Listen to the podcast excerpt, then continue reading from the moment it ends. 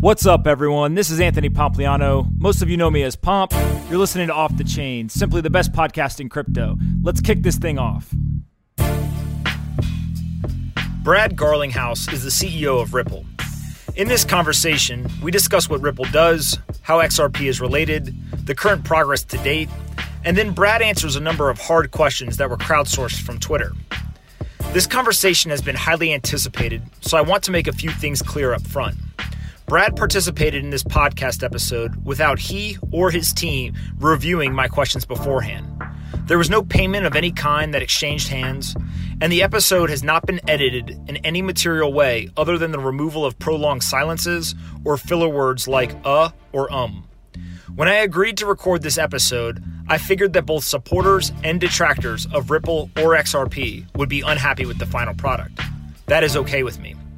I spent quite a bit of time preparing for this interview, including talking to people from both sides, along with crowdsourcing a lot of questions that people wanted answered. I hope you listen to this episode with an open mind and walk away thinking the conversation was fair and balanced. Either way, I hope you enjoy it. Skirt, skirt! Want to know who has the best URL? Crypto.com. That's right, Crypto.com. They're a crypto platform with one goal motherfucking mass adoption. That's why we're all here. We're trying to get crypto in every wallet. Crypto.com is helping people do that through buying, earning, lending, and card payment. Everything you could want at Crypto.com. Go help your boy out. Tell him Pomp sent you. Download the app or visit Crypto.com. Pomp's got you, always. Ever wanted to get into mining and didn't know how? Don't worry, your boy Pomp's got you. Everybody got some electricity and Wi Fi. All you got to do is go to coinmine.com. You buy a Coinmine. It's like an Xbox or a PlayStation that helps you turn your electricity into Bitcoin. That's right. You purchase it, it shows up at your doorstep, you pull it out of the box, you plug it in, connect to your Wi Fi, five minutes or less, you're mining Bitcoin. All you have to do is control it from the mobile app they provide, and then you receive over the air updates that add new coins and new features on a consistent basis. Kind of like how Tesla does over the air updates and updates the car software. Just you're updating your Coinmine. Consumer mining made easy. That's right. Go to coinmine.com, tell them Pomp set you, and thank me later. As many of you know, crypto investors store their digital assets on exchanges or in cold storage for long term safekeeping. However, this strategy doesn't help them grow their investment holdings or build overall wealth. With the new BlockFi interest account, users can now securely store their Bitcoin or Ether at BlockFi and receive 6% annual interest paid monthly in cryptocurrency. 6% is an absurdly high rate. It's the best rate in the industry. I highly suggest you go check out blockfi.com slash pomp. Again, that's blockfi.com slash pomp to sign up and start earning crypto today. If you follow Bitcoin and crypto, you've probably heard of eToro. They're the world's number one social trading platform, and I love it. They've got more than 10 million other traders that love it too. And guess what? They just launched in the United States. eToro offers access to the world's most popular cryptocurrencies, including Bitcoin, Ethereum, and others. With the smartest trading tools and the ability to connect with the best traders around the world, there's no better place to build your perfect portfolio. If you're new to Bitcoin and crypto, you can test the waters with their $100,000 virtual trading feature. But if you're more experienced, you can create custom technical charts and use eToro's social feeds to inform your trading decisions. They've got transparent fees, and so you never miss out. They also have an easy to use application available on iPhone, Android, or any web browser. You can get started today in just a few clicks at eToro.com. Again, that's eToro.com. Get VIP access to Bitcoin and crypto markets today. Anthony Pompliano is a partner at Morgan Creek Digital. All opinions expressed by Pomp or his guests on this podcast are solely their opinions and do not reflect the opinions of Morgan Creek Digital or Morgan Creek Capital Management. You should not treat any opinion expressed by Pomp as a specific inducement to make a particular investment or follow a particular strategy, but only as an expression of his opinion. This podcast is for informational purposes only. All right, guys, bang bang. Uh, super excited about this episode. I think we broke the internet before you even got here. um, I've got uh, Brad um, here, who we are going to try to get through a whole bunch of information Um, and uh, hopefully, when people leave here, they will understand his perspective on uh, how Ripple XRP works. Uh, kind of let him um, describe where they are from a progress standpoint. Uh, answer all of the haters and the uh, the the detractors online and the lovers and, and the lovers. There's well, there's we'll get to the XRP army who, uh, as I in preparation was thinking you must be the commander of the XRP army. uh, I'm not sure. Uh, uh, well, I definitely don't consider myself the commander of the XRP army, but uh, I'm not sure. There's a few people who maybe probably contend for that position. I'm not one of them. All right, so let's start uh, from the beginning. You actually have a life before Ripple, uh, which some people may not realize. Um, and you've been in the technology sector for a really long time. Yahoo, AOL, you just call me old. No, experienced. tough start. Experienced. One of my partners is mid 50s, and I when we go through everything, I always say, and this is our experienced partner. uh, let's talk about AOL and Yahoo. Um, kind of give us a quick overview. What did you do at each one, and, and we talk some of that experience. Well, I'll start with Yahoo just because I think for me that was uh, a really formative experience in uh-huh. lots and lots of ways. Uh, I joined in early 2003 and was there till uh, I think beginning of 2008 or 9 i can't remember which anyway. And uh, I, it was a great experience partly because that was you, know, you kind of joined you joined in early 2003 that was kind of a dark period for a lot of internet companies and certainly i would put yahoo on that list and just both measured by stock price but also just engagement. And then you know new leadership was coming in and you know we went through a, a kind of a golden time at yahoo where uh, a lot of growth and it's hard for i think today's younger generation to realize. I mean, Yahoo was Google of 2003, right? For sure. And uh, that was an awesome experience. Had some great mentors professionally. Ran a whole bunch of things at Yahoo, ranging from the homepage to Yahoo Mail to Flickr and a handful of other things. Uh, and you know, just learned a lot as a leader and manager.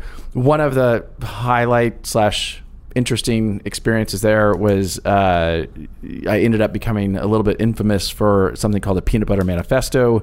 What is that? The Peanut Butter Manifesto was a document I wrote. It was an internal document that I wrote. It did leak out after about 10 weeks, but uh, the articulation was basically like Yahoo had a problem of spreading itself too thin. And I think this is true not just at Yahoo, but many companies suffer from the almost an identity crisis of who are we, what are we trying to be? And if you try to be all things to all people, you're not going to be anything anybody. And I think Yahoo is struggling of like, hey, are we going to be a search company? We're going to be an email company. We're going to be a content company in news and sports and fantasy. And there's interesting manifestations of this, but the, the internal characterization we talked about, excuse me, internal characterization as we talked about the budgeting process and a senior person referred to that as well. We spread it around like peanut butter. And to me, it was this like cringeworthy moment where I'm like, that is exactly the problem. Mm-hmm.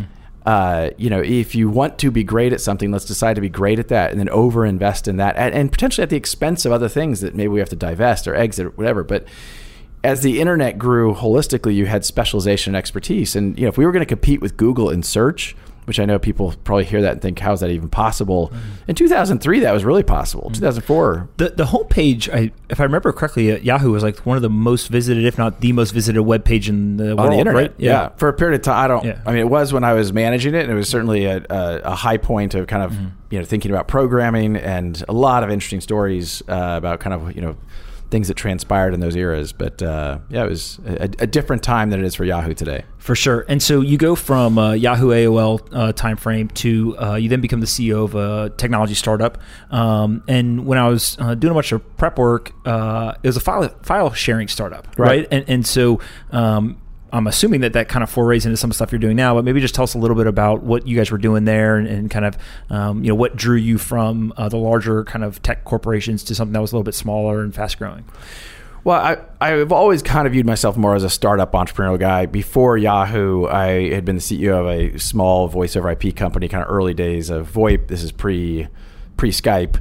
Uh, and so I, I, knew that going from Yahoo to an early stage company was probably in the cards uh, you know, anytime I'm thinking about a career shift, and my counsel to anybody would be think about long term trends. Mm-hmm. And I think one of the things that was pretty maybe overly obvious in 20 I think it was 2011 when I was joining the company at the time it's called YouSendIt we rebranded to Hightail but cloud-based file management you know again now it's like okay everybody's using that all the time that was actually kind of new in 2011 and YouSendIt had a pretty extensive user base, and the idea was, you know, and it was a bit of a turnaround because YouSendIt had kind of reached its kind of high point, if you will. And so, how can we offer additional services, expand that? And I think you know things went reasonably okay there. We continue to grow it. Uh, the challenge is when you've got you know the Microsofts of the world and Googles of the world entering the space with kind of either a loss leader or for free, and certainly having Dropbox and Box as competitors. It was a really tough slog, and ultimately we had an opportunity to sell the company.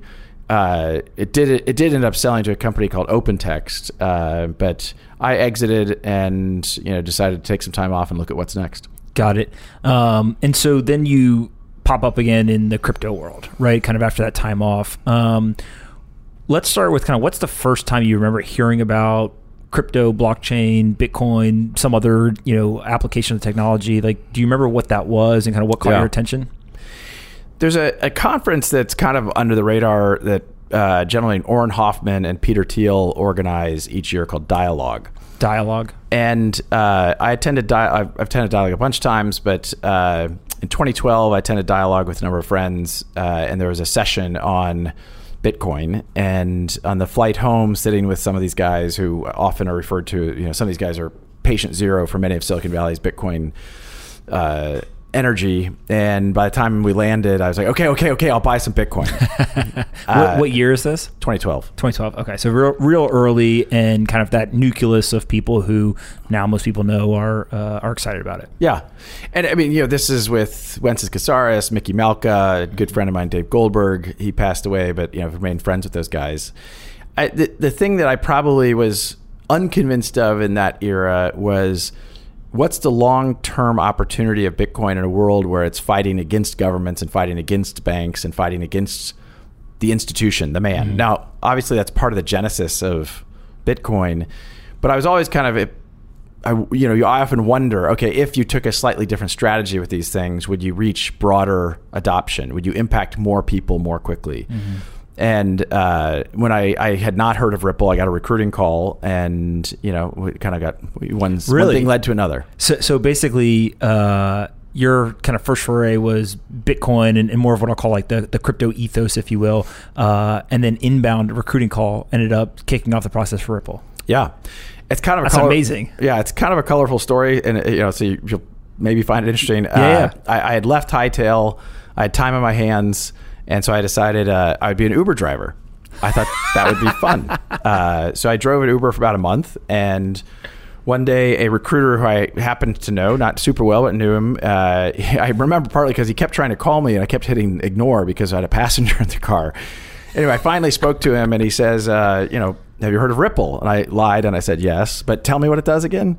Anyway, so he describes what Ripple is trying to do and the kind of Internet of Value and payments. And the honest reaction, I said, "Look, super interesting. I'm not your guy. I'll give you some names from PayPal or Visa. Mm-hmm. You know, my sense is that's kind of more up the alley of what you're looking for." And in what he said, which I think is somewhat true, is that Chris Larsen is one of the co-founders of Ripple. He's like, no, he's really looking for someone. If you want to change an industry, it's easier to do it a little bit from the outside mm-hmm. perspective. And then if you hire someone from the industry, it's harder to achieve that same outcome. From the time that you got the call till the day you quit driving an Uber, how, how long was that? Well, I I knew that wasn't that long because I didn't drive Uber very long. that was a one month project, but that, that was a fun experience and a whole different for, for a different interview for a different day. San Francisco is probably one of the only, you know, Bay Area, San Francisco is probably one of the only areas where uh, the people who are driving for Uber could have previously had some crazy other life and then Yeah. in the future could next day be running a, a technology company. Yeah, there were a couple funny moments. I mean, so one, I, this is 2014, and uh, I was I was an early Tesla driver, and so I was picking people up in my Tesla as an Uber X, and a lot of people at that time, particularly, had never been in a Tesla, so you pick people up, and there'd be this kind of oh, sh- you know, holy, sh- wait a minute, and anyway, a couple people did figure out who I was, and they would tweet about it after the fact, but uh, know, it was rather amusing. That's awesome. Um, all right, so let's dive into uh, Ripple first. Um, you joined in 2015 as the CEO, As COO, COO. Yeah. Okay. Um, what drew you to Ripple eventually? Kind of what what was the the lore, if you will, as to why to join this one company out of all the companies in the Bay Area? Well, it's it's a good question. I interviewed with a bunch of different companies at the time, and I think you know, for me, given where I was in my career, I was less interested in kind of how do I take a, a, base hit or a, a, double. It's kind of like, look, I, I, if you want to do something, I would really have an opportunity to, borrowing a Steve Jobsism, mm-hmm. put a dent in the universe.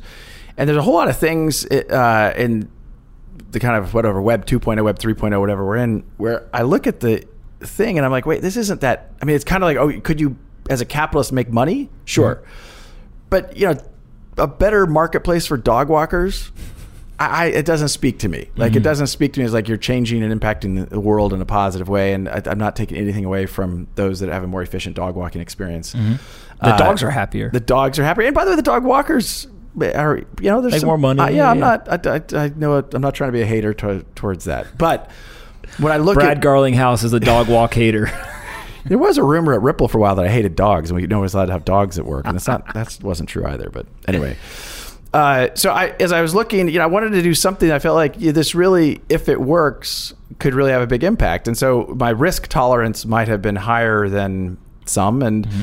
You know, I had been talking to the team at Uber about a position there. I'd been talking a couple other things, and I was drawn to Ripple in part because it felt like uh, it, it, was it was a big swing, meaning you know, there's a chance that it was going to be it wasn't going to work, and there's a chance you're like, well, wait a minute, actually, if this works, it could be a really impactful in a lot of ways. And you know, I think through a little bit of luck, a little bit of skill, you know, I think we find ourselves in a pretty interesting spot. Okay, so uh, yeah, we don't want to jump that far ahead. Sorry. Yeah, no, no, no. Well, well, f- for those that don't know, there are um, at a high level two separate components to what you guys are doing. There's Ripple and there's XRP. Uh, I want to make sure that we separate those and uh, talk about each one individually first. So, Ripple, um, when somebody says to you, What does Ripple do? How do you respond and, and kind of describe the business from your perspective? Well, I usually respond by uh, I, I grew up actually in the Midwest in Kansas, and I explain to people that when my mom asks me what do I do, I say, Mom, we sell software to banks. Pretty simple. Pretty straightforward, not mm-hmm. a lot of drama about that. The fact that the software we're selling and includes components of blockchain technologies, includes solutions that leverage digital assets. Mm-hmm. She doesn't. I mean, at the end of the day, I'm not even sure customers care. And I think one of my critiques of the crypto ecosystem, and before the show, we were talking about this conference in Montreal last weekend, which we can talk more about. But you know, I think there's this echo chamber of people getting so excited about the technology, we lose sight of what problem are we trying to solve for what customer and how are we going to do that and how do you go to market with it and i think i think one of the things missing in the crypto ecosystem is really a, a customer fixation. Uh, these are profound technologies, and I think can impact lots of industries in lots of ways. But you know, when I sit in these conferences, sometimes I hear people talking about, and frankly, kind of geeking out about different technical things. I think, you know, okay, that's interesting, but if you don't think about the problem you're trying to solve, and there's a kind of a Silicon Valley statement of, you know, are you a technology in search of a problem or a problem in search of a technology? Mm-hmm. I think with Ripple, we were clear about what problem and how we were going to apply this technology. One of the first things I did when I joined Ripple, there were a number of different projects going on. We had Codius, which is a smart contract platform. We had something called Global Identity, which was intended to be a, a, a leveraging a blockchain, leveraging the XRP ledger for, for identity management. And then there's this payments solution. And it, one of the hard decisions early on, you know, back to that peanut butter reference, is we're a small company. We cannot pursue all three of those things and be successful. Mm-hmm. Let's pick one. Mm-hmm. Did we pick the right one? I don't know. You know, this is pre Ethereum as the smart contracts platform, and Vitalik and our CTO at the time, a guy named Stefan Thomas, were close. And actually, Vitalik was staying on his couch, and they were talking about smart contracts platforms. And There's only a couple hundred people at that point that are into all this stuff, right? So they all it's knew a pretty each other. small community. Yeah. Anyway, uh, know, we decided to focus on you know, payments as a solution and liquidity as a solution for financial institutions. And again, I you know you can never know is that the right path, but I think that focus of going very narrow and very deep has served us well. Uh, I think there's a lot of people in the industry who've gone wide and thin, where uh, there's a lot of experimentation, but not a lot of traction and clear demonstrable usage. For sure. So one caveat I should put out in the conversation, um, which I was somewhat clear on on Twitter, but I think is important for listeners to know. Uh, I actually know very little about Ripple and XRP, and so uh, I've got what I'll call a basic understanding of what I could Google around and learn about. Um, so I was excited to do this because one, I get to learn from the source, uh, and then two is to try to get a counterbalance view of the world. I um, reached out to a bunch of people, tweeted a bunch of times saying, "Hey, you know, send me all the questions, send me all the questions." Uh, so I think I've got a much more holistic view. But my understanding of what Ripple is today uh, in terms of products, and, and, I want you to kind of gut check me to make sure this is correct, is um, there's three separate products, right? There's xCurrent, X Rapid, and xVia are the ones that kind of came up from all the research online. One is that an accurate portrayal of kind of the different products, uh, and then two, kind of can you take us through each product and what they do exactly? Sure. So I mean, that, that is a reasonably fair characterization. Okay. You know, sure I don't get it perfect. Yeah. Well, I mean, it, part enough. of that is you know, anytime you're in a nascent industry, it changes quickly. You know, even xRapid as a product name, we're kind of evolving to something we call just on-demand liquidity because that's much okay. more descriptive about what it does. But that's not that critical for today. So those are the three products. I'll talk briefly about them. Uh, xCurrent is really the idea that banks today use existing pools of liquidity, so pre-funded mm-hmm. accounts. If mm-hmm. I have the Bank of Pomp and the Bank of Brad, you can be Mexican pesos, I'll be US dollars. I would pre-fund Mexican pesos at your bank, and you would pre-fund dollars at my bank, and then we would use SWIFT to debit and credit that. Mm-hmm. With our first product, xCurrent, you can do that much more efficiently, much more quickly, than how the current system works. Mm-hmm. And not surprisingly, banks like that. That's mm-hmm. good. Uh, and so we have had adoption of xCurrent. But to be clear, and I think one of the things that there was misunderstanding about years ago is that doesn't touch crypto. That is, you know, it kind of we describe it as kind of a temporary blockchain between two endpoints. That's a private transaction. It's not mm-hmm. going to be published. Uh, you know, banks and financial financial institutions have sensitivity about their transactions being broadcast everywhere. Uh, but that's the first product. Mm-hmm. The second product, xRapid, which we now really call on demand liquidity, is this idea that I don't have to pre fund to the Bank of Pomp.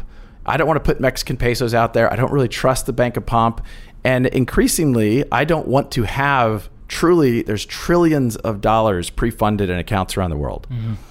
If I, as a bank, don't have to pre fund that liquidity out into the world, I can use it for other purposes.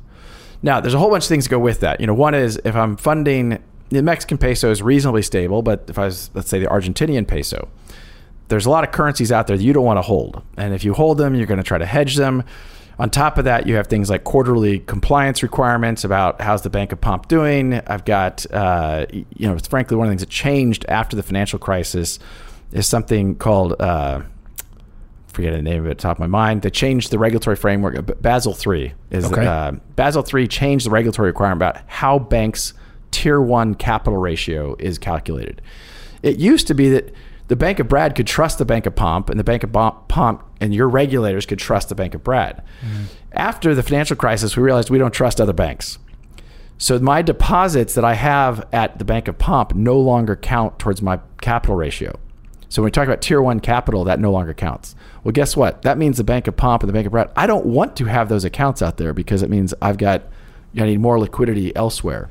And it's because if I if I can bring those back in rather than keep them at your bank, then they count towards my capital. That's correct. Or. I can I can dividend that money. I can do whatever I want with that money. It's my money. Okay. And and I don't need to hold it on my end in order to still use for transactions. Like I don't just rather than hold it at your institution, I just now hold it at mine for the uh, transaction.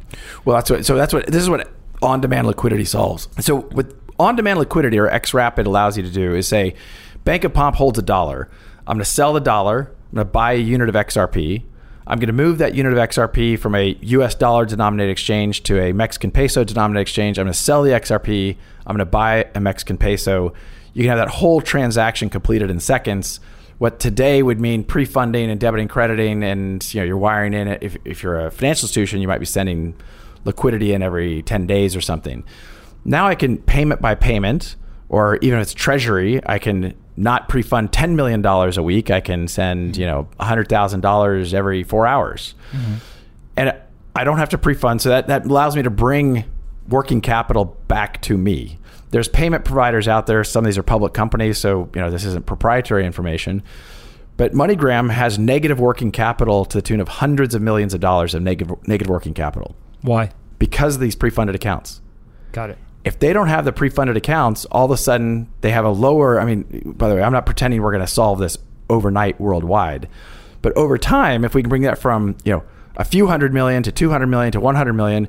You know, the, the enterprise value of MoneyGram is somewhere around 1.5 billion, debt plus the equity. You know, if you could move that by a couple hundred million dollars, that's actually really material to a business like MoneyGrams. Mm-hmm. Now you extrapolate that to not just other remittance companies, but banks.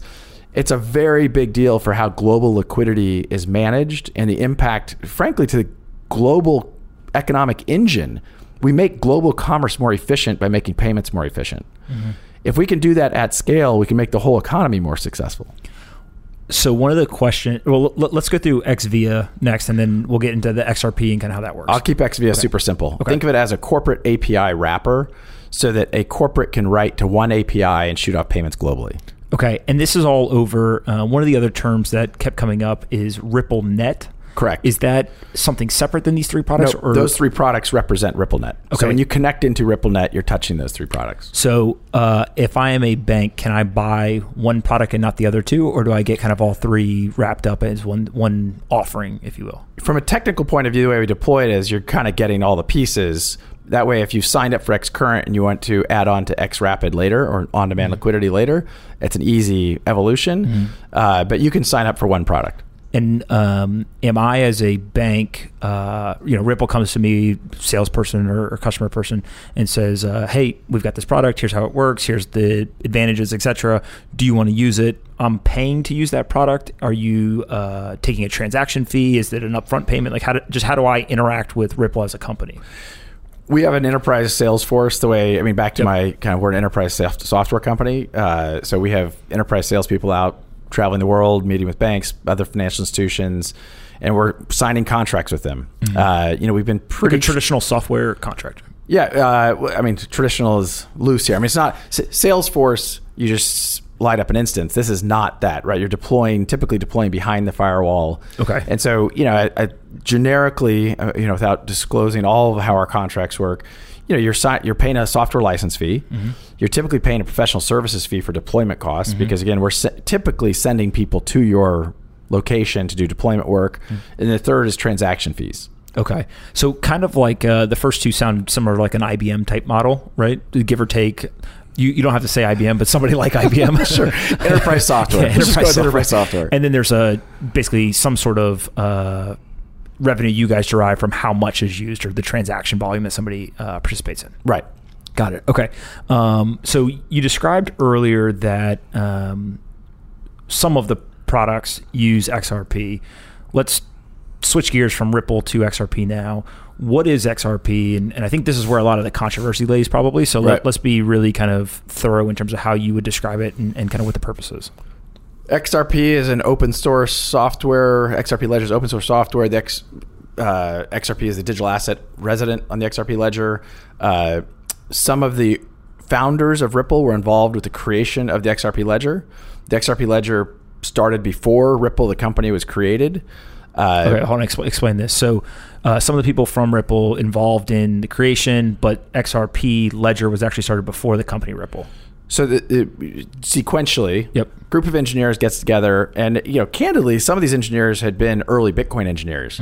Their view was, hey, there's going to be some scalability limitations of how Bitcoin works. Uh, they set out to build a better Bitcoin. Uh, I think you know, an impressively prescient way. They saw, look, if you extrapolate this out and you really want this to be the future of payments, can you scale a proof of work like model to be to enable an internet of value and that's that's challenging so they were like and i think they would attest to their original view was hey we're going to set out to build a better bitcoin we're going to build bitcoin 2.0 and you know we don't talk about that today because i don't view this as a competition between bitcoin and xrp i don't view i mean i think there's going to be multiple winners in this The, the internet will take care of that competition. Yeah. They, they definitely Well, see it. the, the, the marketplace will take care of the competition. Meaning, you know, it's not going to be the chatter of the echo chamber of Twitter and the crypto world. It's going to be customers. You know, mm-hmm. is this solving a problem for customers? I just point out, look, I think one of the areas of FUD is people are like, Brad hates Bitcoin. I am long Bitcoin. I own Bitcoin. I am not bearish on Bitcoin. I, I just don't. Bitcoin is not going to solve a payments problem. So the, the Satoshi white paper says a payments network. It's not going to be a payments network, and the reason is the, the nature of proof of work and from a scalability point of view is significantly limiting how you know the throughput, uh, transaction time, transaction cost. The XRP ledger is much, much, much more efficient. I typically say it's about a thousand times faster per transaction. It's about a thousand times cheaper per transaction. So one of the questions, and we're kind of jumping around a little bit here. So if you're listening, bear with us. Um, one of the things I think that Bitcoiners would say is there's a uh, relationship between security and speed, and uh, if you speed up the transactions, then uh, you could be giving up security, right? And some there's some le- le- uh, level of trade off there. Agree, disagree? Do you think that there's a kind of a, a more gray area? It's not so black and white. Just how do you think of you know the, the trade off between speed, security, Bitcoin, and, and how XRP works? I, I'm going to intentionally somewhat dodge the question. Okay. I mean, look, I've read that meme, and I, it's kind of a recent meme, in my opinion. I, I didn't hear that two years ago, but now I kind of re- read stuff now, and people say that. Uh, the XRP ledger has existed since 2012, I think 2012. Uh, we've never had a transaction unwound. We've never had a hack against the, the ledger. Like, uh, so do I think we have compromised? Do I do I think the creators of the XRP ledger compromised security to the benefit of efficiency and speed? I don't see it. I, I, I I'd like to see the data that. I, I mean, again, I, have read that. I, I have read that meme, Mm-hmm. uh, but I've never read it. And you know, here's an example of where Mm-hmm. there was a people optimized for speed and efficiency, but then there was a, a security issue. Mm-hmm. Yeah, and and I think it's a fair point for you to say, "Hey, look, this has never been hacked." You know, and generalize. Um, I think that there's probably other people who have tried to increase efficiency, therefore given up some security, and there has been a hack. And so, um, maybe a fair critique of that would be.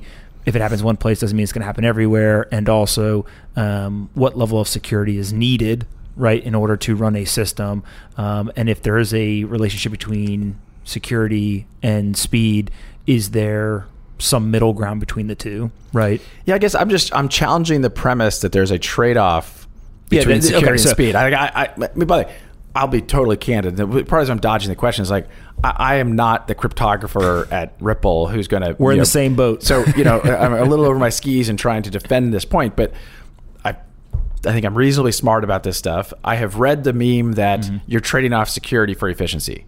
I haven't seen any proof of that. The people who I trust the most from a technology point of view in this area, I think if they were on your show, would argue that. Yeah. I, I, I don't here's feel what we'll do. competent Ready? enough to do that. The Twitter detectives go to work. Yeah, there you go. Yeah, go argue about that, and you can tweet at me about how I'm wrong. But tweet at Joel Katz on that also, and he'll, he'll defend me. no, that, that, that's fair. Um, all right, so XRP um, is a digital asset that goes on the XRP ledger, right? Um, and then describe uh, kind of how it works into the product itself, because it sounds like it's not all three products within the RippleNet actually use XRP. Some of them do, some of them don't. So just kind of Well, the, the only product that we are selling to customers that uses the XRP ledger is on-demand liquidity. okay, right? So I was describing the Bank of Pomp selling. I can't remember if you were dollar peso, but you're selling whatever that fiat is. You're buying XRP. You're moving it. You're transacting back. Uh, you know, if you're just going point to point on fiat, you're not touching XRP. And so um, some of the pieces here, I think, are one, uh, banks do this with fiat. It's slow. There, there's a bunch of issues. There's the deposit issue, um, that stuff. Two is then some people would say, well, why don't you just use Bitcoin or some other digital asset instead of XRP? By the way, it's a great question. I, if, I know I'm interrupting Yeah, you, but if I may, we had a really interesting debate internally when we were architecting and kind of product design around XRapid or on-demand liquidity. And one of the debates internally was, well, wait a minute, what happens if we're launching uh, on-demand liquidity into Poland, and there is, I think it's, well, no, maybe let's not use that because I think that's the euro. Let's use uh, Peru. I think it's the lira. You know, to be honest, yeah, I'm Whatever over my skis on that too if we're going into a market where there's no liquidity with XRP, then our product isn't going to work. So we architected the product to be flexible enough to say, look, maybe ETH has a ton of liquidity into Peru. Mm-hmm. Maybe Bitcoin has a ton of liquidity into Peru. The, the point here is we were focused on solving the customer's problem. If that meant that we were using Bitcoin to solve it, okay, So we- made the product flexible enough that it would use the most efficient rail. Now it happens to be that we have never used anything other than XRP because actually XRP is extremely fast and extremely inexpensive on a per transaction basis. Do you look at it as XRP is the default, and then if there's not the liquidity, then you would go to the other ones, right? Yeah, I think it's the right way to think Okay. about it. Yeah. Got it.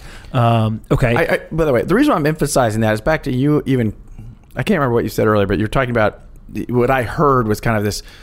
There is religions around all things crypto, Tribalism, absolutely. tribalism, religiosity, whatever you know, and, My- I, and I think it's really unhealthy. Okay. I, I, I think, just had somebody on who said that toxicity was positive. So go ahead, go. yeah, I, I, don't, I don't know who that was, but I, I look, and I, I at this. I mean, I thought this conference I was at in Montreal was supposed to be super confidential. I saw an article about it on Modern Consensus, so apparently it's not that confidential. But one of the things I argued in front of this kind of hundred people is, I don't think what Ripple is doing is competing with almost anybody else in that room at that. And I'm sure there are examples of people we're competing with, but I want them to be successful. Mm-hmm. I want the ETH projects to be successful. I want the Bitcoin projects to be successful. I, I don't view that as a bad thing for us. In fact, the more successful they are, the better it is for me. In fact, when I hear about companies in our space that are struggling and might have a bad outcome, mm-hmm. that's bad for me. Mm-hmm. I think we're at a stage, and you know, I, I joined the internet space. We didn't get back to my early, early time, but I moved to Silicon Valley in 1997. This is you know a year ish past the Netscape IPO. Uh, it was early days, and I feel very similarly. Like, look, all boats can rise here. And I, when I hear about the tribalism, and all the toxicity, I, I'm not here to hate on almost anybody. What I I'm here to hate on people who aren't open minded and thoughtful and are you know maybe almost pedantic in their approach of just like this is better because. Uh, I want to solve a customer problem using a set of technologies that includes the XRP ledger, that includes the digital asset XRP. I think we're doing that effectively. We're scaling very quickly. Uh, it's going well. Uh, I would think other people would want to root for that success because I think we're the only scaled, scaled blockchain crypto solution out there. Period. Full stop. There's a lot of experiments. you think that you're the only scaled. Say that again. I think that what Ripple is doing is the only scaled example of crypto and blockchain being used like at, at scale period Mm-hmm. How do you let- measure let, me that? qualify that because i know yeah, the, yeah. the twitter is going to go berserk on that I just tried to save you for the record. I know, so I how, do, how do you how do you measure that? well I mean, okay, so first of all, I'll back off it by saying, look, clearly Bitcoin as a store of value is a use case I believe in. I'm long Bitcoin. That that is working. It's Mm-hmm. it is scaled. Uh, what I'm talking about more is that enterprise solution. There's a lot Okay. of experiments around how blockchains can impact different kinds of transactions. Mm-hmm. I use the word experiments really specifically. I can't point to other examples where I mean Ripple has hundreds of customers using these technologies to solve a real problem. We have real volume. Uh, you know, we can get into some of that volume information, but like things are going really, really well. I want these other projects to do really, really well. So let's get into progress because that, that's a huge question that people have. Just and, and I think this is coming both from the uh, the believers and the detractors camp of just like where are you guys today? So hundreds of customers. Um, my understanding is some big names, some small names, everyone in between. Uh, what kind of data can you share um, in terms of you know kind of milestones or, or data that that um, illuminates what that progress has been? Right. So uh, a whole bunch of thoughts I'll throw in here. One Yep. is uh, so we have publicly disclosed we have over 200 customers. I don't think we've updated the number since then. Uh, you know, we have. You can update right now if you want. I don't think I know the exact number. At some point, I, and I, I'm not trying to be tongue in cheek, but like you stop counting at some point. It's just like, are we at 248 or 260? I don't know. Yeah. Uh, what I have also publicly shared is that we have been on a pace of signing about two, uh, two enterprise grade contracts per week. okay. So what that basically means is you have 52 weeks in a, a, a year. We're signing on average about 100 contracts. Uh, we'll sign more than that this year. Uh, we beat our forecast for Q3 that just ended last week. And you know th- that's a leading indicator of increased adoption. Like I'll, I'll tell you one interesting kind of anecdote. We were at Sibos big banking conference in London a few weeks ago, and meeting with uh, a bank we don't work with today, big transaction bank, correspondent bank, and uh, the team there was sitting down, and the, the, one of the guys in the room said, "Well, it's become a question of not if we're going to work with Ripple, it's when, because 26 of their correspondents are already working with Ripple." Got it. So if you're this bank and you're not working with Ripple, it actually is inefficient for them not to actually join the network. And this is a, one of the reasons why I get excited about the business model. The network effects, you know, there's Metcalfe's law. The value of a network expands based on the square of the nodes on the network. Mm-hmm. We're seeing that happen. You know, the, the thing that the, the skeptics should ask is, well, if you're one of the first five customers to sign up for RippleNet, why would you sign up? Mm-hmm. It's like the first person bought a telephone. There's nobody to talk to, mm-hmm. which is true. I tell my sales lead that his job gets easier day by day. And look, there's evidence to show that it does. Now, translating that traction with a customer contract, and one of the first uh, OKRs, which is how we kind of manage objectives and key results. You're using Silicon Valley language. Sorry, you're yeah. going to get them all uh, messed up. OKRs are basically uh, like key performance metrics. Perfect. Uh, when I first got to the company, our kind of key performance metric was contracts. And over time, I realized that the contracts wasn't the most important metric. It was deployments. Because you can sign the contract, but if it's not deployed within some reasonable amount of time, you haven't made that much progress. Then we started tracking deployments as the most important metric. And then we realized it's actually not deployments, it's actually volume. Because at some point you want to sell the contract, deploy it, and then you want volume going over, either in a new use case being built on a new rail or moving existing volume over to that rail. So today, our the key metric we track more than anything else is volume. And we track primarily volume by tran- number of transactions as opposed to dollar volume. Okay. And the reason is, like to some degree, you could do a small number. We have a, a handful of customers that are it's uh, you know corporate use cases where there's one large bank. Uh, where their average transaction size is tens of millions of dollars per transaction. That kind of skews all the other data because you have other transactions like thirty dollars each. Ultimately, we think about the number of transactions. The number of transactions has been doubling quarter over quarter for about eight quarters. Okay. What, We- give us a ballpark of where. I don't know. Are, I are we honestly don't- Thousands, Oh, millions? many thousands. Uh, we're not yet. Uh, I there's a chance we'll hit millions this year. Millions per quarter or millions per year? There's a chance we'll hit. There's a chance we'll hit millions this year. So millions in one single 12 month period. Yeah. Yes. Okay. Yeah. Okay. All right. Look, Um, I know. I mean, there's a couple things on you know why we're kind of protective about what we disclose. One is these are banks. These Yeah, are financial yeah. institutions. Like I don't have permission to share. You know, uh, they, they get rather sensitive when I start sharing specifics about their transaction bank. It's it's confidential so I, information to them. I, I will. Uh, I'll let you off the hook to a degree with uh, one question that I saw uh, from Twitter, and I forget who asked it, so I apologize. Uh, but you get credit. This is my credit to uh, the Twitter user. Is um, they said, what percentage of the customers, right? So they basically were saying, look, I believe that you sign up all these customers, right? It's very obvious that if you have a better software product to give to them and it can help them run their business, duh, they're going to pay for it. It's just classic business. Uh, but what percentage of the customers have more than 1% of all their volume going Oh. through uh, a RippleNet type engagement or, or Yeah. product versus that's, a- that's 99% going elsewhere? By the way, I think that's a, a good and interesting question. I And thought it was. It, it, it presumes that I know their total volume, that, that's fair. which I would imagine typically we don't know. Okay. Now, uh, I mean, there are some customers where I mean, let's let's use MoneyGram as an example. That's very public that they're working with us and what have you. Right now, we're only live in you know two corridors: Okay. Mexican peso and Philippine peso. Okay. So my get, I'm I'm purely just conjecture here, and they're a public company, so somebody could probably figure this out. But even if we had hundred percent of their volume live in the Mexican peso and Philippine peso, what percentage of the total would that be? I don't know. I mean, my guess is those two. Cor- I mean, Mexico is probably a very, very big percentage of their business, meaning well, but big meaning maybe twenty at most, maybe ten. I don't know. What do you think? Um, let's just take that as an example. Uh, what do you think your volume in Mexican peso is in terms of compared to them using RippleNet versus not? 50 50. It's less than that now and ramping. And the reason why that's the case is it, we are slowly increasing. One of the key things we talked about earlier is you need liquidity between XRP and MXN. So uh, one of the challenges I think for the whole crypto world is uh, I, I've been fond of saying that the long-term value of any digital asset will be derived from the utility it delivers. The utility for most crypto today is purely speculation. Now, we could argue that that's a step forward from you know, illicit use cases of Silk Road. And so we've gone from illicit use cases to speculation. I think the next chapter will be all about real utility. But if today 99.9% is speculation, I have said, you know, look, we want to get all crypto from 99.9 to 99 to 98 to 97, what have you.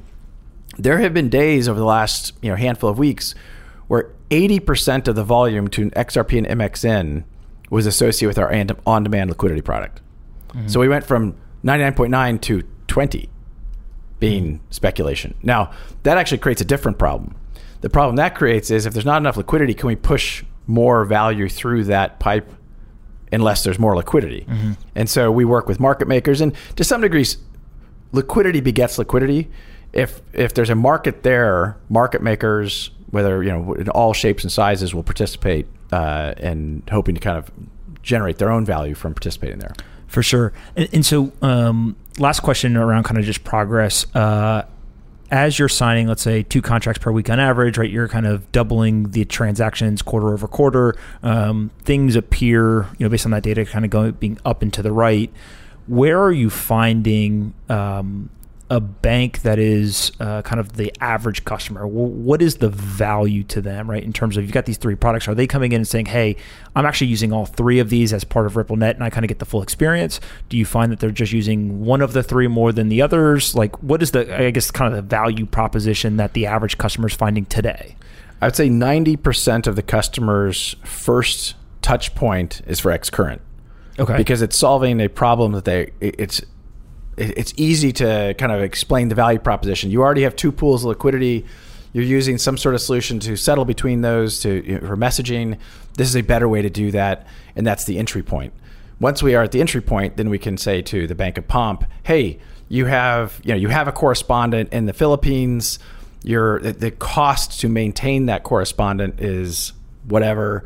Hey, there's a better way to do that. Let's find a mm-hmm. more efficient way to do that." And you know, oftentimes, you know, when people first hear the word crypto, there's a little bit of a, uh, particularly in the banking world. Once you explain to someone that every Ripple enabled transaction is KYC'd, mm-hmm. every Ripple enabled transaction is checked for AML, OFAC, you know, other acronyms filled mm-hmm. in, all of a sudden they're like, oh, okay, this is just, this is better, this is a better way to facilitate liquidity. Mm-hmm. I think that the posture for banks changes pretty quickly. If you don't mind, I'll tell you one anecdote on this. Yeah, it's kind of funny uh, about two and a half years ago, a very senior guy from a big correspondent bank uh, with whom we were working says, "Hey, Brad, you know, look, we're super excited to be working with you. I just want you to know that this whole like they were using xCurrent."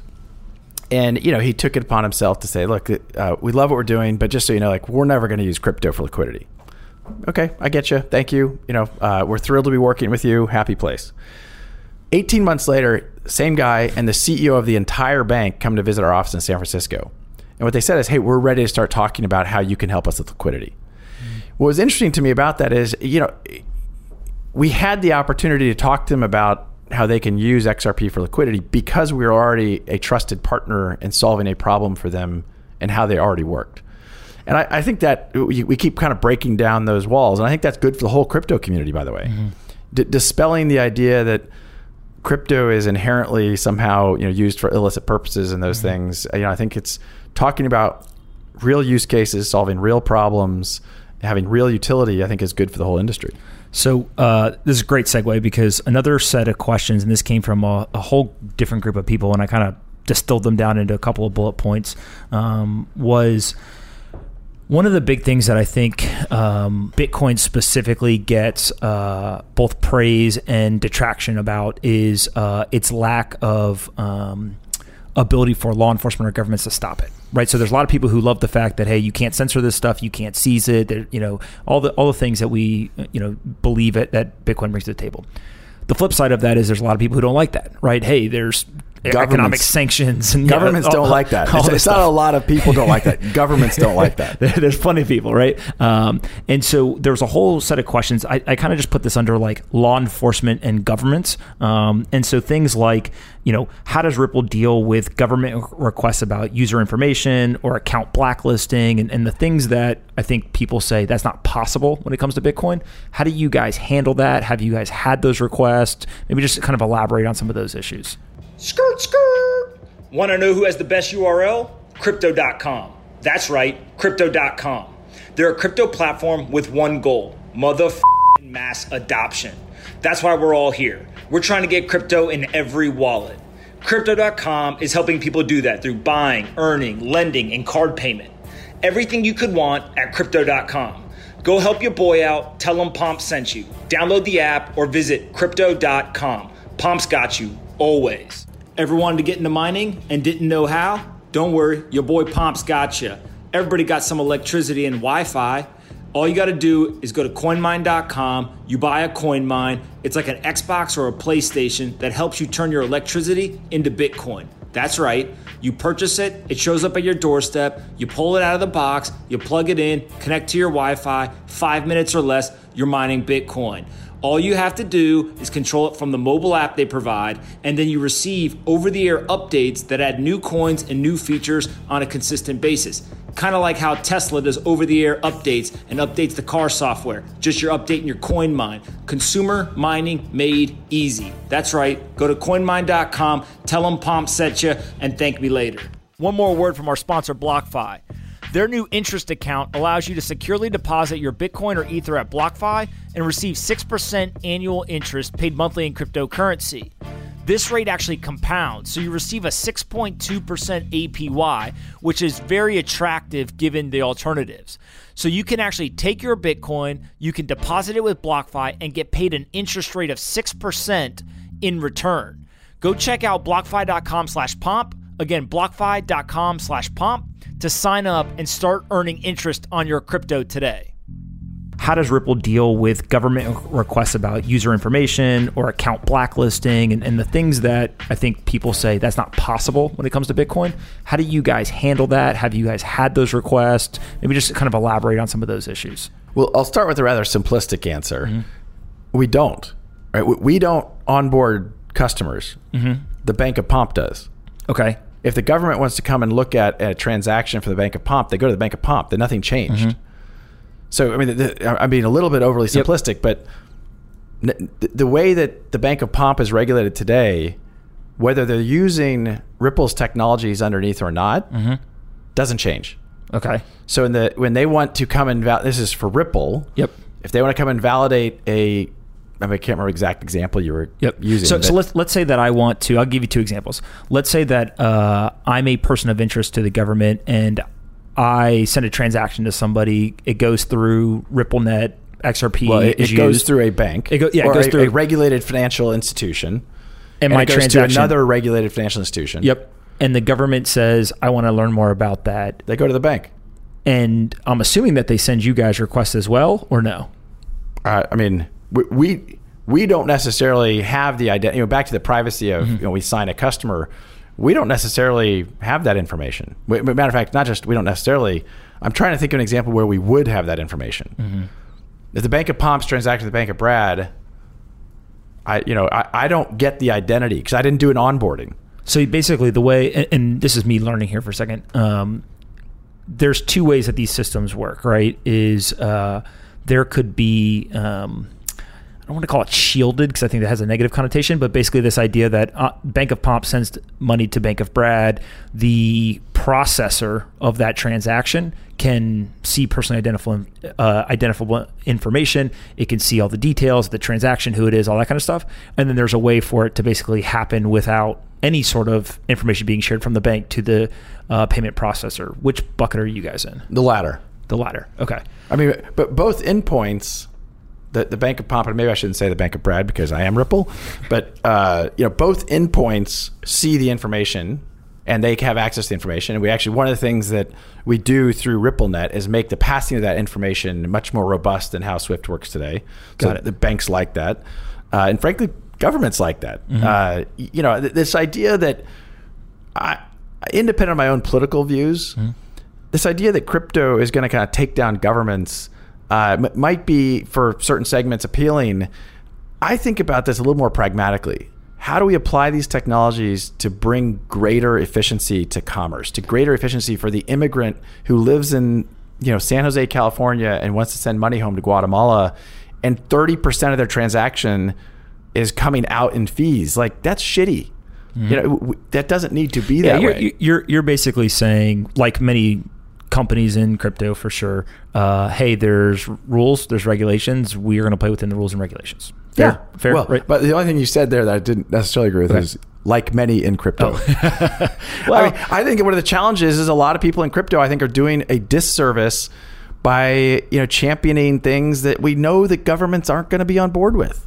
Yeah, well, I think I, it's and, and and part of it too is right. It's always a balance between. Uh, somebody's got to break the rules to change the rules, but at the same time, uh, if you break the wrong rules or you do the wrong things, then there's punishments, right? And so Yeah, it's kind of. I- I've got. A, you ready for this? I got a saying that uh, one of my partners says all the time. He goes, uh, "Pioneers end up in ditches."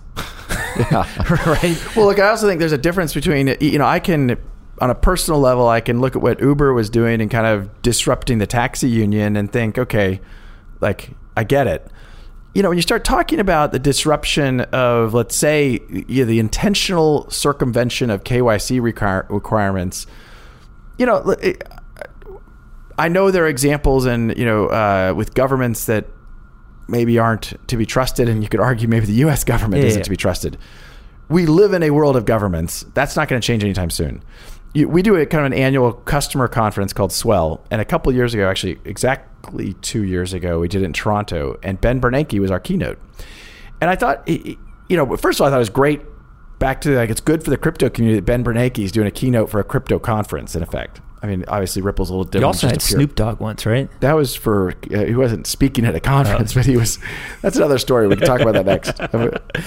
yeah, I'm just impressed that you got Ben Bernanke and, and Snoop Dogg at two same- separate yeah, things. That's only right. six months apart. Keep, keep going. All right. So what Ben Bernanke was saying, which I I subscribe to, is that if you're talking about G20 markets, to give up the ability for them to control their money supply is giving up their sovereignty. They're going to bring out the tanks before they give up their sovereignty.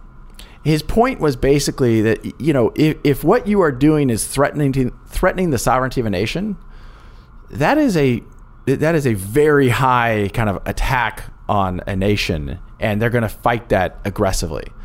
And so I, when I see people doing things in the crypto world that I feel like, and I use G20 specifically because look, there are many countries have already lost control of their money supply. You know, we could choose Zimbabwe as a example uh, that is amusing to learn about. But there's a whole lot of markets, uh, you know, and I, I use the G20 that they're not going to just sit idly by and you know have their fiat and have their ability to control monetary policy be disrupted. For sure. One more question on this, and then we'll move on. Um, if I am uh, Bank of Pomp, and since we won't use Bank of Brad, we'll, we'll for uh, laughs and uh, and jokes, uh, we'll call Bank of Satoshi that I'm going to send send money to. Very good. Uh, if I send I, from, I think there would be a Bank of Satoshi by now. there probably is. So somebody somewhere Some- yeah, created yeah. it. They- somebody definitely bought the domain Yeah. bankofsatoshi.com. You're welcome for the free advertising. Um, if I send money from Bank of Pomp to Bank of Satoshi, but Bank of Satoshi is located in Iran, let's say, right? So a company that or a country that is sanctioned by the U.S. Um, massive ramifications if you tried to do this in the tr- you know quote unquote traditional banking system. One, can I do that through RippleNet? I'm assuming no, but I'll let you clarify. And then two, uh, along with that, can you as Ripple or RippleNet blacklist certain accounts, etc., or is that done at a bank level? Like, what is your control over in terms of blacklisting and, and preventing Right. sending of money? In reverse order, we can't blacklist because we don't have PII. Okay, So Per- yeah, I- if I could blacklist Pomp, I would. That's just a general rule. Not Pomp, but there's some others out there that I might. We could. Uh, on the first question, we don't work with any banks in Iran. Mm-hmm. Uh, you know, when we think about what qual, so first of all, there's obviously U.S. government requirements about certain countries you can't do business with. Iran would be on that list. Mm-hmm. When we think beyond that, you know, if if a bank is a SWIFT-enabled bank, we generally look at that and say, okay, they're part of the global banking Mm-hmm.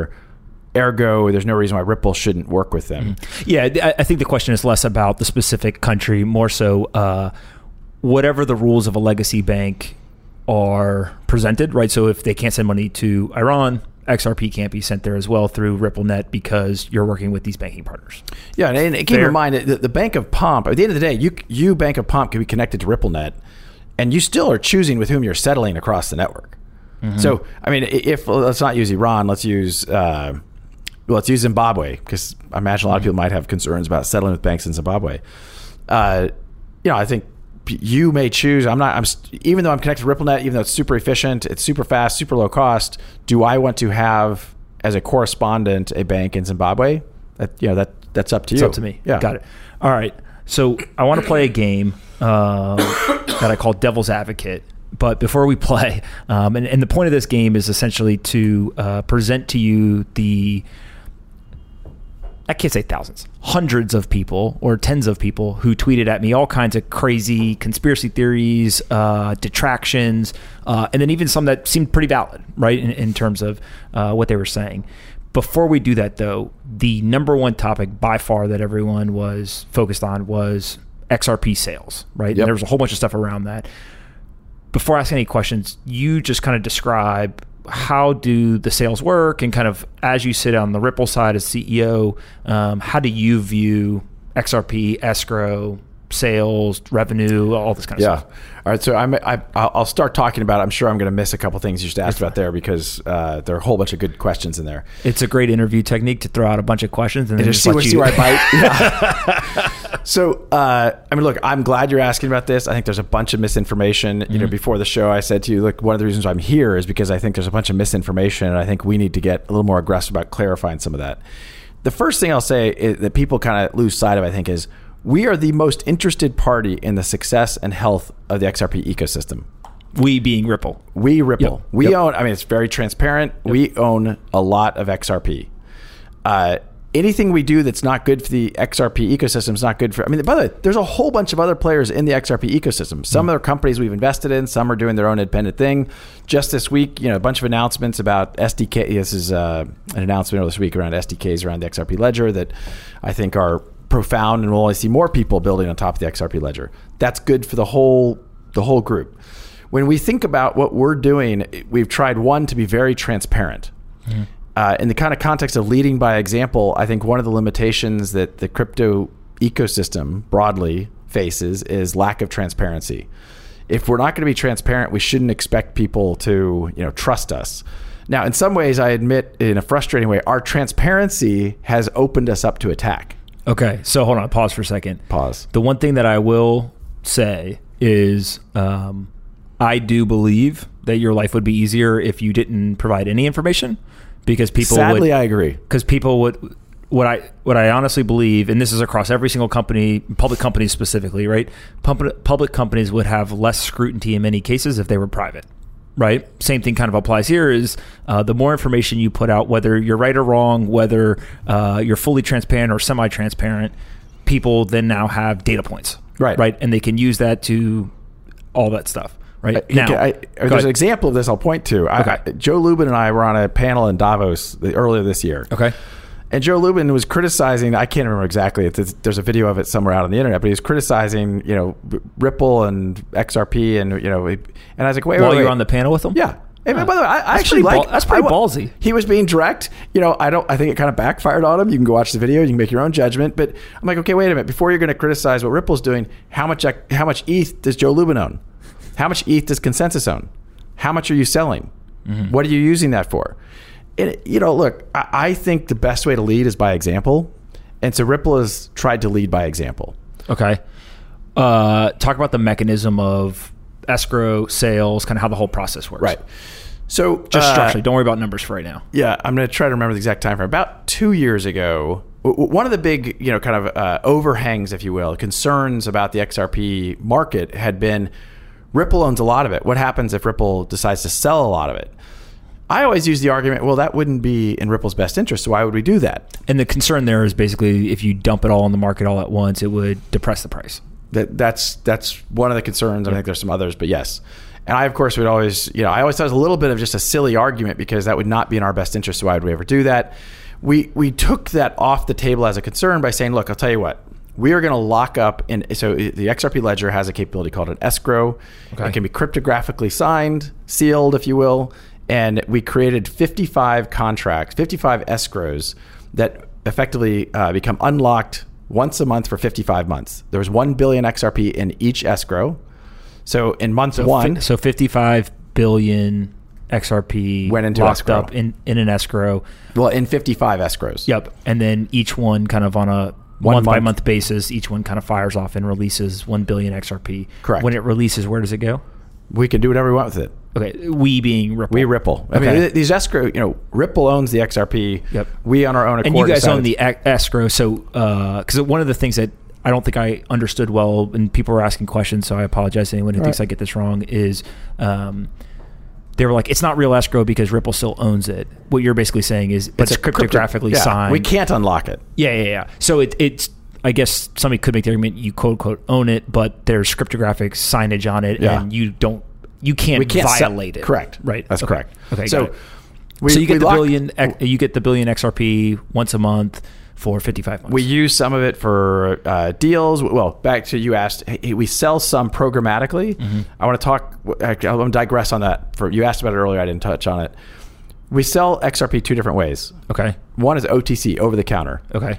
Institutions come to us. They want exposure to XRP. Rather than going into the market, sometimes they'll come to us and we'll facilitate facilitate a transaction. What, what? Okay, let's go real slow here because this is where all the questions were.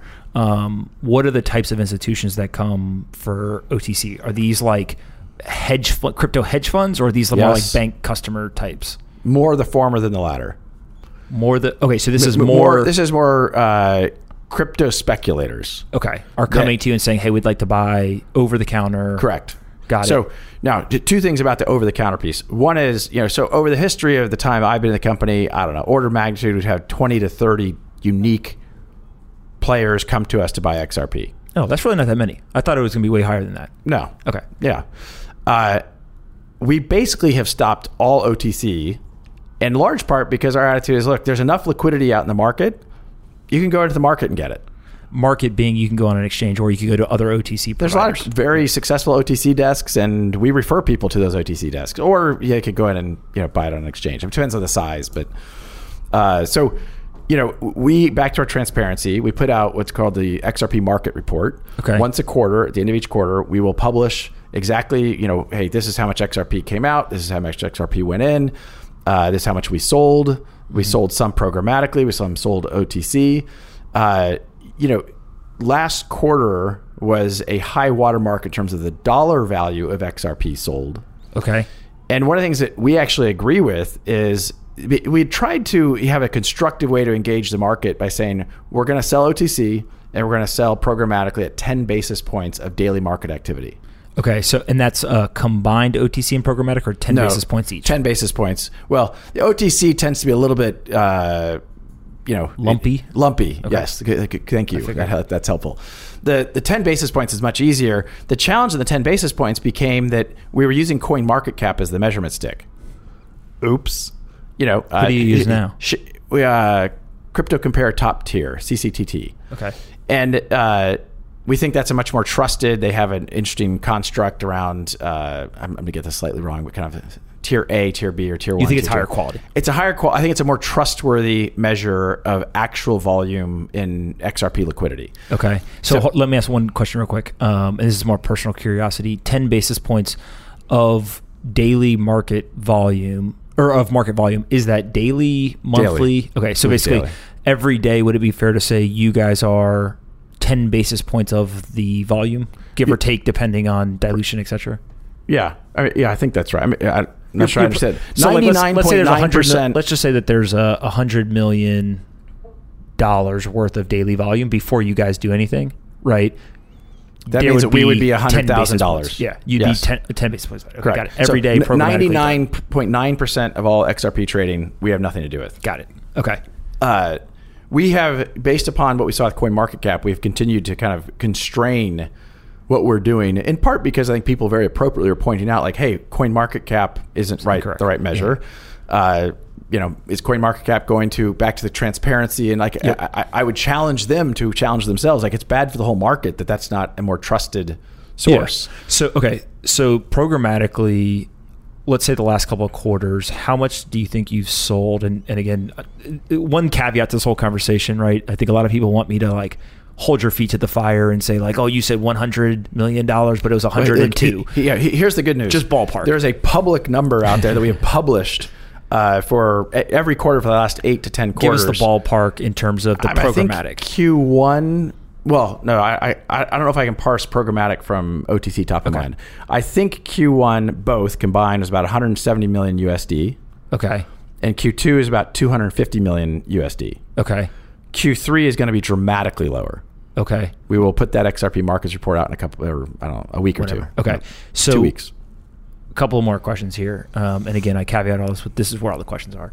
Um, one, what are you doing with the money? So basically, uh, there's let's call it Q1. There's three billion XRP, right, that get unlocked over a three month period. Yeah. You so take i- that- in the markets report, by the way, we would have said, and I don't know top of mind, Yep. but three billion came unlocked, and this is how much went back into the fifty sixth, fifty seventh, fifty eighth contract or escrows. Got it. So you So- will, you'll contribute use- some of it back to the another escrow. Not just some of it, most of it. I mean, I, I would you know order of magnitude eighty percent of it goes back goes back in. Okay.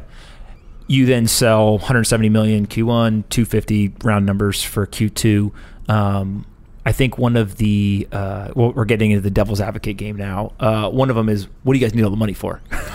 Well, uh, I mean, one, we're investing in both the company. Uh, we're investing in uh, the, the you know MoneyGram is an interesting deal. We, as I think is very widely known, we committed fifty million dollars to invest in MoneyGram. Uh, I think that has been a very successful partnership and investment for them and for us. Uh, they're super happy about it. We're happy about it. And again, I think these the more we're doing to demonstrate scaled use cases of solving real problems, I think that's good for everybody. And, and how much of the unlock? Um, one of the other questions was around how much of the unlock goes to the company versus what they called company affiliates, and that was founders, foundations, kind of all this other stuff. Well, what we're talking about right now is only what the company owns. Okay. So Only Right. Ripple, the billion gets uh, released, Right. and then you use some of it for selling revenue, right? That you can then go invest and do all that stuff with, and then some of it just gets contributed back into future Escrows. locked escrows. Correct. Okay. One of the other big ones um, was uh, misleading market cap, right? And so the big question here was, um, and I'm literally going to read to you almost verbatim. I'm good. Uh, just to make sure I don't screw it up. Uh, the last thing I want is to ask you tough questions and then have get me get yelled at by the internet. Here- here's the good news. I actually want you to ask tough questions because I, That's- I honestly think that like most of the tough questions, I think there's like eh, like I'm not an irrational human being. All right, so hold on. I have to. I do have to say this on the record so everyone can hear it. We've never met before. No, we haven't. We've never talked before. Uh, somebody asked me the other day uh, what I thought about this, and I said, "I look. I never met the guy before. We got some mutual friends. They speak highly of you." Um, and I said, "But I'll tell you what, the guy's got balls to come in here. Like, has no clue what I'm about to ask him. so I'll give him that." Actually, well, you know, I'm glad you say that because I think some people are like, oh well, you know, he has to pre- have pre-approved questions. I think what I said to you before we started is like, look, anything's fair game. Yeah. Like, I, I- let's- I, I will even go further as to say uh, the folks that know that I was talking to some of the people at Ripple about doing this. Uh, that was going to be one of my um, uh, what do they call it? Uh, like uh, stopping points. Is if they said, "Hey, I got to see the questions first, I wouldn't have done it. Yeah. So misleading market cap. Currently, the stated market cap counts all distributed tokens, including those sent to founders, affiliated foundations, and customers. Most of those, though, are held with restricted selling agreements, so they're not actually liquid. If which can lead to an overstated market cap. If the market cap did not include those, then the implied inflation rate would be much higher. Therefore, it would be a better signal for uh, the downward selling pressure on XRP. Super complicated question. Yeah. I'm So going to caveat it with try to one, parse it a little one bit. quick sentence.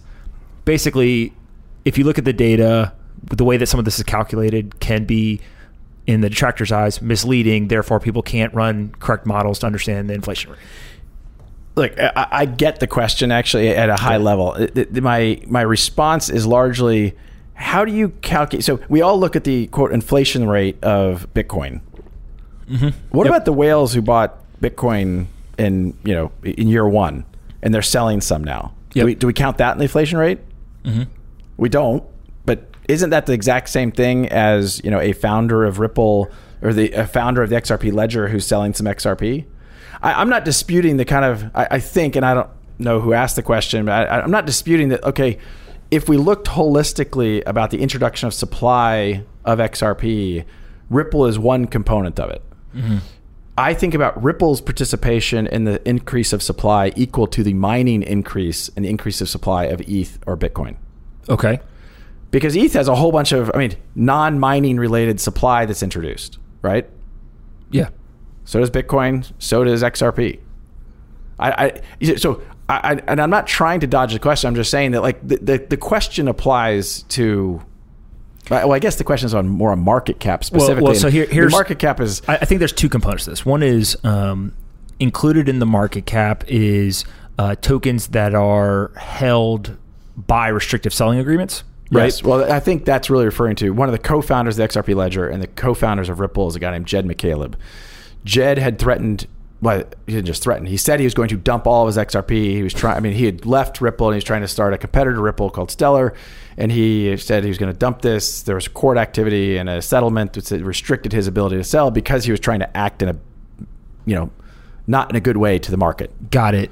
Um, and so I'm kind of jumping around a little bit, but yeah. tangentially related to this, uh, when you guys sell Ripple OTC XRP, or I'm sorry, XRP, do you guys put restricted selling agreements on anyone who buys OTC? Sometimes, yes. Sometimes. It, it, it largely depends. I mean, look, if somebody came to us, well, keep in mind, by the way, we the amount of OTC we're doing now is dramatically less than we were before mm-hmm. for the reasons we've kind of talked about before. Yep. Uh, you know, if somebody was coming to us and saying, I want to buy $20 million of XRP, uh, you know, there is a risk that someone would want to do that and somehow have ill intent. And so we might have restrictions on that. You know, they're also back to the whales point, you know, and you could argue actually what Ripple has done is healthier than what you have in the ETH environment or Bitcoin because there are no restrictions. Now, I think in all of these environments, people are probably acting in the best interest because if you're holding, yeah, like, generally, right? Yeah, yeah. You, unless you're irrational or not very smart. Would there be a way for you to, and, and I'll caveat again, uh, sitting as a person trying to understand how you guys are thinking about this, and also understanding kind of the other side. There's sensitivities whenever you're doing business transactions with, I'll call them customers or partners, whoever. Um, and so you don't want to, you know, uh, open source your contracts, right? For, yeah, for right, example, right. But is there a way to be uh, more transparent? Is kind of a negative connotation, but just more transparent uh, around what those selling uh, restrictions are, um, either on a customer basis or on a more kind of generalized uh, basis. I mean, here's kind of my reaction to this. Okay, so we're already 10 or 100 times more transparent than anybody in the crypto community, and we get attacked for doing that. And I think you just asked me to be more transparent. I think I'm going to pass. Yeah. I, I mean, I, look, I'm not trying to. Position. Yeah, it's just kind of like, like we are doing what we think are smart strategic things mm-hmm. to leverage our balance sheet mm-hmm. in a way that we think is you know rational and thoughtful about catalyzing this whole area. Mm-hmm. Uh, am I going to you know share our you know the, the Coca formula of like here's how we're doing things? I mean, is it that secret and special? Yeah, we can debate that, but like, I, this I, is actually so. Here's what I'll say. This is one thing where uh, if people were, and there actually are some people who want you guys to do this, right? Uh, said basically open source the contracts, right? Like show us exactly what every single contract looks like with every single customer. I actually think that's like pretty far overkill, right? Just given that you're trying to run a business, etc. So, so I'll, I'll definitely um, kind of it, call also, that out. If I may, I think one of the challenges for how capitalism has evolved, period, is we're very short term centric. Mm-hmm. I have been very public in saying, look, I'm taking a very long view of the company we're trying to create. Mm-hmm. And, you know, if I piss some people off in the short term, I'm okay with that. Uh, I, I, I think, I think, you know, I didn't talk about this earlier, but I was in business school when Jeff Bezos is 1996. Jeff Bezos hadn't really launched Amazon. He came to my class in 1996, talked about Amazon, and it was Amazon Books. Really? And he talked about, and I, since then I've been enamored. A bunch of my classmates ended up working at Amazon, and I've been kind of enamored watching the company. And I think what they have done has been very, very impressive in lots of ways. But one of the things I have looked at, I think about Ripple is to cross border payments as Amazon is to books. Okay, you got to explain that. Amazon, Amazon launched one vertical, books. Had they not succeeded in books, they never would have been able to do DVDs or music or you know now AWS, else. right? AWS, right? That's the infrastructure level when I think about Ripple's doing, there's a lot of different applications of blockchain technologies. There's a lot of different ways we could use the XRP ledger. We started with a vertical around cross-border payments, partly because it's a massive market, partly because it's a very clear pain point. Mm-hmm. You have customers who don't like the incumbents. They're happy to engage. But what I've said to the company is, look, we have to be successful in books, aka cross-border payments, or we don't get permission to go to the second vertical. But ultimately, I see what Ripple's doing with blockchain technologies as we're going to enter other verticals for mm-hmm. sure. What, what will they be? Oh my gosh! I mean, I should open source that too. Wait, just throw one out there that yeah. that would be another type that you would enter.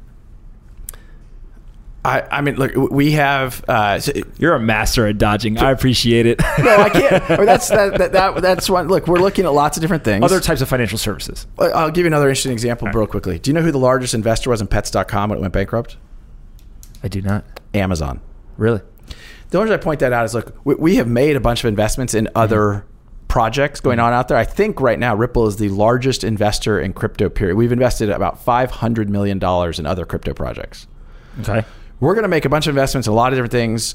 Some of them unrelated to the XRP world, some very related, some mm-hmm. related to Ripple, some unrelated, some related to payments, some unrelated. Some of those may be things that we end up buying. Some of those maybe end up things that we Investing. With yeah, right, right, great. Got it. Uh, My point to some degree is in the nascent stage of a market and watching Amazon lose money on pets.com, that was totally okay, Yeah. right? You know, they were learning as they went and we're going to do the same thing. There will certainly be other verticals that we go after at Ripple, and I'm not even sure how I got on this topic.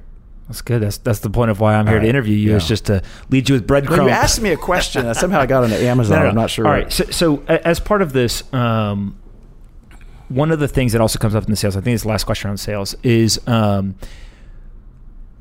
how do you think about when you sell OTC, right? So there's the restrictive uh, selling agreements. Then there's some sort of discounting at times, sometimes not.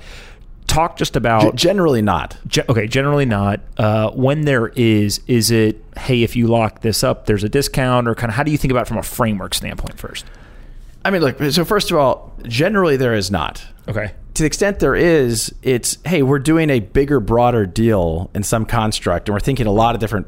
You know, how do you create value on both sides in a lot of different pieces? and this is likely. Uh, would it be fair to say the discounted OTC sales are not with the crypto speculators; they're more with customers and partners? Correct. Okay, and what would Yeah, a for sure, correct. a bigger right. a bigger deal would be? And uh, this is me just completely speculating, making this up, but I think generally, if I'm sitting in your seat, it's something like, "Hey, you're going to be a customer of our software product. We're going to also give you some uh, XRP for liquidity purposes or whatever. You can basically buy it at some discount, and then you can hold on your balance sheet, Or, etc." or we'll loan it to you, and you know, at, at a very low interest rate, or you know, I mean, it, There's different mechanisms, Right. Okay. I mean, we're trying to be thoughtful and creative about how we catalyze the whole marketplace. Mm-hmm. And you know, look, there are other, the good news for us is there's other companies in the XRP world who are doing similar things. They're just not as big as we are. They don't own as much XRP, but there's a lot of other cool stuff going on, and uh, I think that's that's good for everybody. Yeah, and, and by the way, I don't think that doing that is wrong, right? I mean, look, every there's people who I shit, I sell things and I discount them, right? So like I I, I understand. Um, what do you think the average discount is? Oh, I don't know. I mean. Like fifty percent? Oh no, no, no, I would say five. I, I, I mean, look, I don't know and- Smaller numbers. Yeah, right. I mean, look, I I think about XRP as a currency. Mm-hmm. I, I should. I mean, would you sell a dollar for going to be of my cents? questions. Is well, that was going to be one of my questions. Is do you think it's a currency? Do you th- look at it more of like a utility token? How do you think about it? I, I mean, I you know, part of the question was like, I don't know uh, what exactly is a utility token. What is it? I, mean, there's some parsing. Now you're of- starting to sound like me. I, I don't even know. Look, what I do know, maybe for better or for worse, in 2015 we had a FinCEN settlement with the government. Okay. The U.S. government called XRP a currency. okay. I think of it as a currency for purposes of deals like what you're describing. I think of it as a currency. And so, if I were thinking about a, a deal construct, and back to the whole reason we're talking about this is that di- the discount point, I, I, wouldn't I wouldn't give dollars away for for half dollars, right? Uh, would I give someone a advantageous deal denominated in dollars for some reason? Sure. That makes sense. Um, okay, so let's go to XRP Army uh, in terms of uh, all of the uh, engagement on Twitter. Yep. you're not the XRP Army commander. Uh, what do you? What has your reaction been to this? What is kind of your um, perspective on kind of how how enthusiastic people are online? Look, I, I I love the fact that there's a group of people who uh, believe in what we're doing, are advocating, and it, if anything, it, I actually think the XRP Army is a reaction to the aggressiveness of the FUD. Interesting. Elaborate on this. Well, I think people are they're sometimes more than other times. People are putting out information that is factually incorrect, either about Ripple or about the XRP ledger or about the people around the ecosystem or about other companies in the ecosystem. And uh, you know, that that that community has been catalyzed to correct that. I, and in that context, I think that's awesome.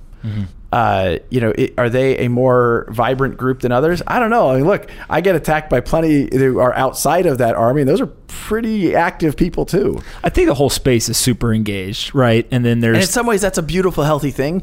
But look, can we all start with the same basis of facts? And, and you know, I, I think some people just stop listening in a way that I find to be you know frustrating. And I, I'm still learning. Uh, we should all still learn. There's things that I don't fully understand about what's going on in the Bitcoin world. There's things I, I learned in this conference in Montreal I found super interesting. Uh, but there's a lot of mis- misunderstandings about what Ripple is, about what the XRP ledger is, uh, how it works, and you know, I look as I said, I'm, I'm here today to t- try to correct the record on some of those things. for sure. I only got a couple more questions that we got to wrap up. Sounds but good. Um, in terms of uh, payment to employees, one of the things I find fascinating is there's plenty of companies that are built around Bitcoin. Employees accept Bitcoin as their salary. Uh, Binance, BNB. Right. Are there folks at Ripple slash XRP that are working uh, on this and getting paid in XRP? Uh, well, the only thing you said Ripple slash XRP. There's employees at Ripple who choose to get paid in XRP. Yes. Okay, got it. Uh, I don't think anybody gets paid 100% in XRP, but it's a you know it's a kind of an opt-in, and we may limit the amount they percentage they can take in XRP. I'm not sure. Got it. Um, all right. So last topic I want to cover, uh, I call this like the elephant in the room, and it's more uh, from my standpoint. One of the things that we did not do as investors is uh, we did not participate in um, the whole ICO stuff, right? And for us, it was more around. Um, I'll call it regulatory uncertainty, right? And for us, it was we had so many opportunities on the equity side uh, where we could go invest that it was just like, eh, we don't really have an advantage there, so Right. we'll leave it for other people. What's your perspective on tokens, regulation? There's been a bunch of settlements recently that have been announced kind of at the end of the, the fiscal year for the SEC, et cetera, with EOS and Block One and all that. Kind of just broad based first, just like how do you view this whole environment? Given that you've actually been working on this for, you know, what, four or five years now, you, you've kind of seen some evolutions there. Yeah. What's your perspective? Like I think if you go back and look at my Twitter feed, you will find that I was one of the first people to come out and say I think this whole ICO thing's going to end badly. Really? I, I think if you go back and look, I was I was very early in saying danger, danger.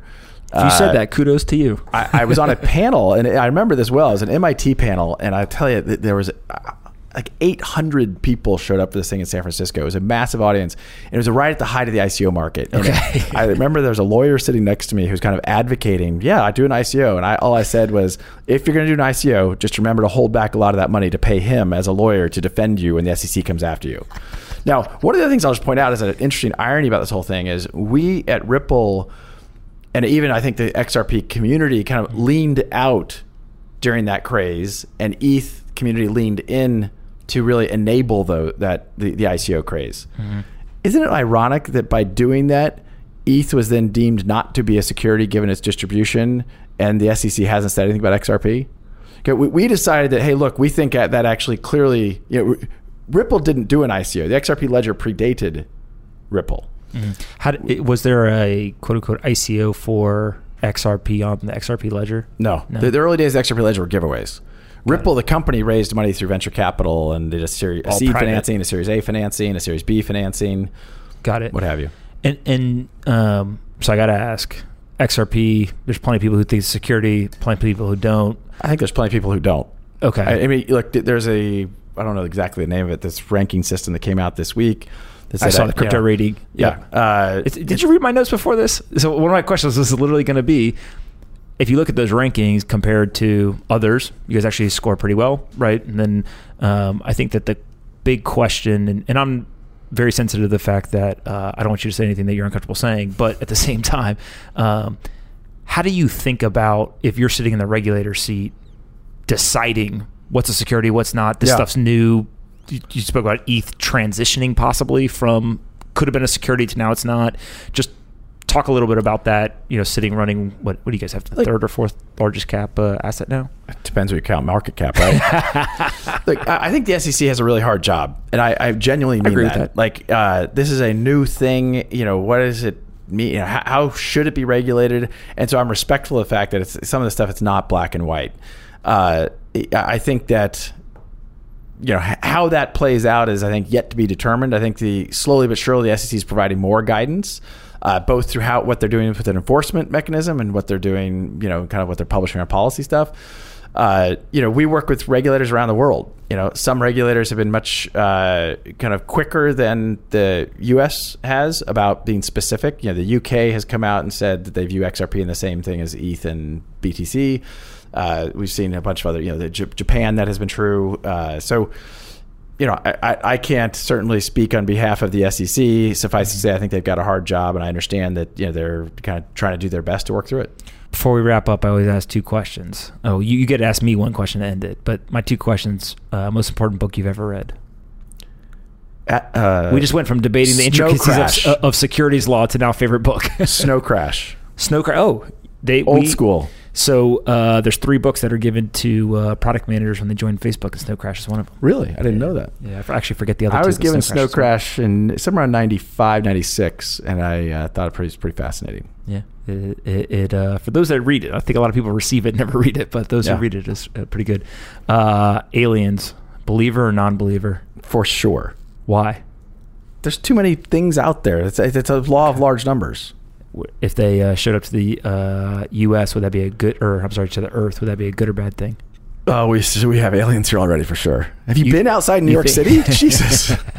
okay, I'm kidding right, about that. So Brad, Brad actually went to Area 51. All right, my one question for you is: Do you think differently about Ripple and the XRP ledger now, as compared to 60, 70, 80 minutes? I don't know how long we've been here. So I will. Uh, I'm going to expertly dodge that only because uh, I think most people actually don't know what I thought before you walked in here. Oh, that's fair. Well, Right? I, just asked if you thought differently. Yeah, yeah. So uh, I think I'm actually on the podcast on record saying that it's important to separate out software company from XRP.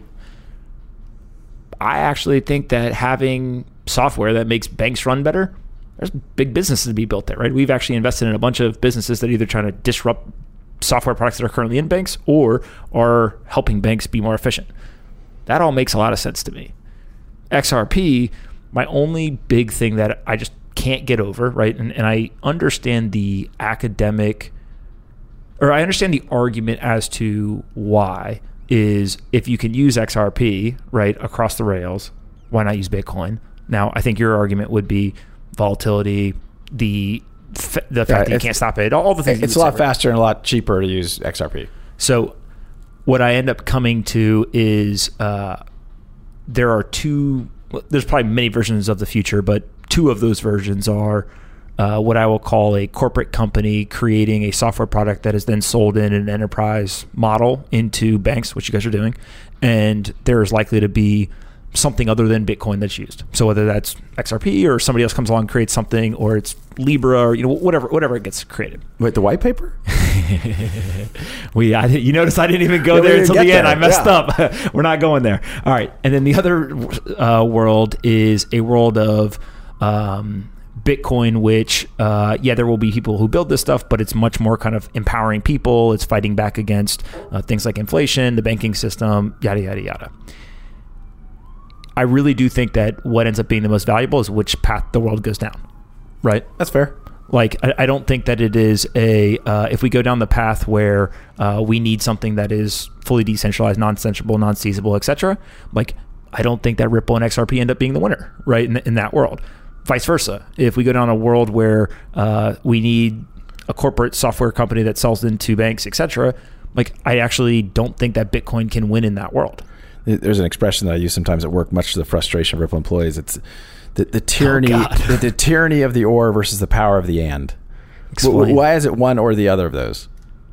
Oh, I'm, I, I, like, there's kind of, I know we're wrapping up, but you know, I, I think one of the mistakes that people make in this kind of broader crypto Mm-hmm. world is that there's not going to be one winner here. There's going to be a bunch of interesting winners. And uh, by the way, I, you know, I, I would even yield the point: is the XRP environment clearly going to be a winner? You know, I think there's some interesting dynamics there that make it more efficient in a whole bunch of ways. But I think at the end of the day, it comes back to like, is it sol- are these technologies being used to solve a real problem for real customers in a scaled way? And uh, there's a lot of a long way to go in all of them.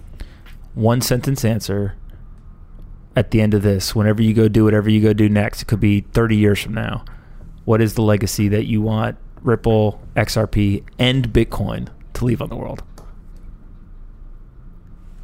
I, I hope that these technologies put a little dent in the universe in terms of making commerce more efficient. I think that's completely fair. All right, listen, you get a lot of credit for uh, for coming and doing this uh, completely blind, so I appreciate it very much. And uh, where can people find you on the internet? uh, at B Garlinghouse, Twitter at B Garlinghouse. the XRP Army, the lovers, the detractors have at it. All right, guys, thanks so much. Thanks, Pomp. Hey everyone, Pomp here. If you like this episode of Off the Chain and want to help us take crypto to the top of the Apple, Spotify, and other podcast charts, please do us a favor and rate, review, and subscribe. To review, simply go to the Off the Chain homepage, scroll down until you see the five blank stars. Taking 15 seconds to fill those stars in and leave a quick review goes a long way in helping us take the entire crypto ecosystem to the top of the charts. I appreciate you listening and see you next time on Off the Chain.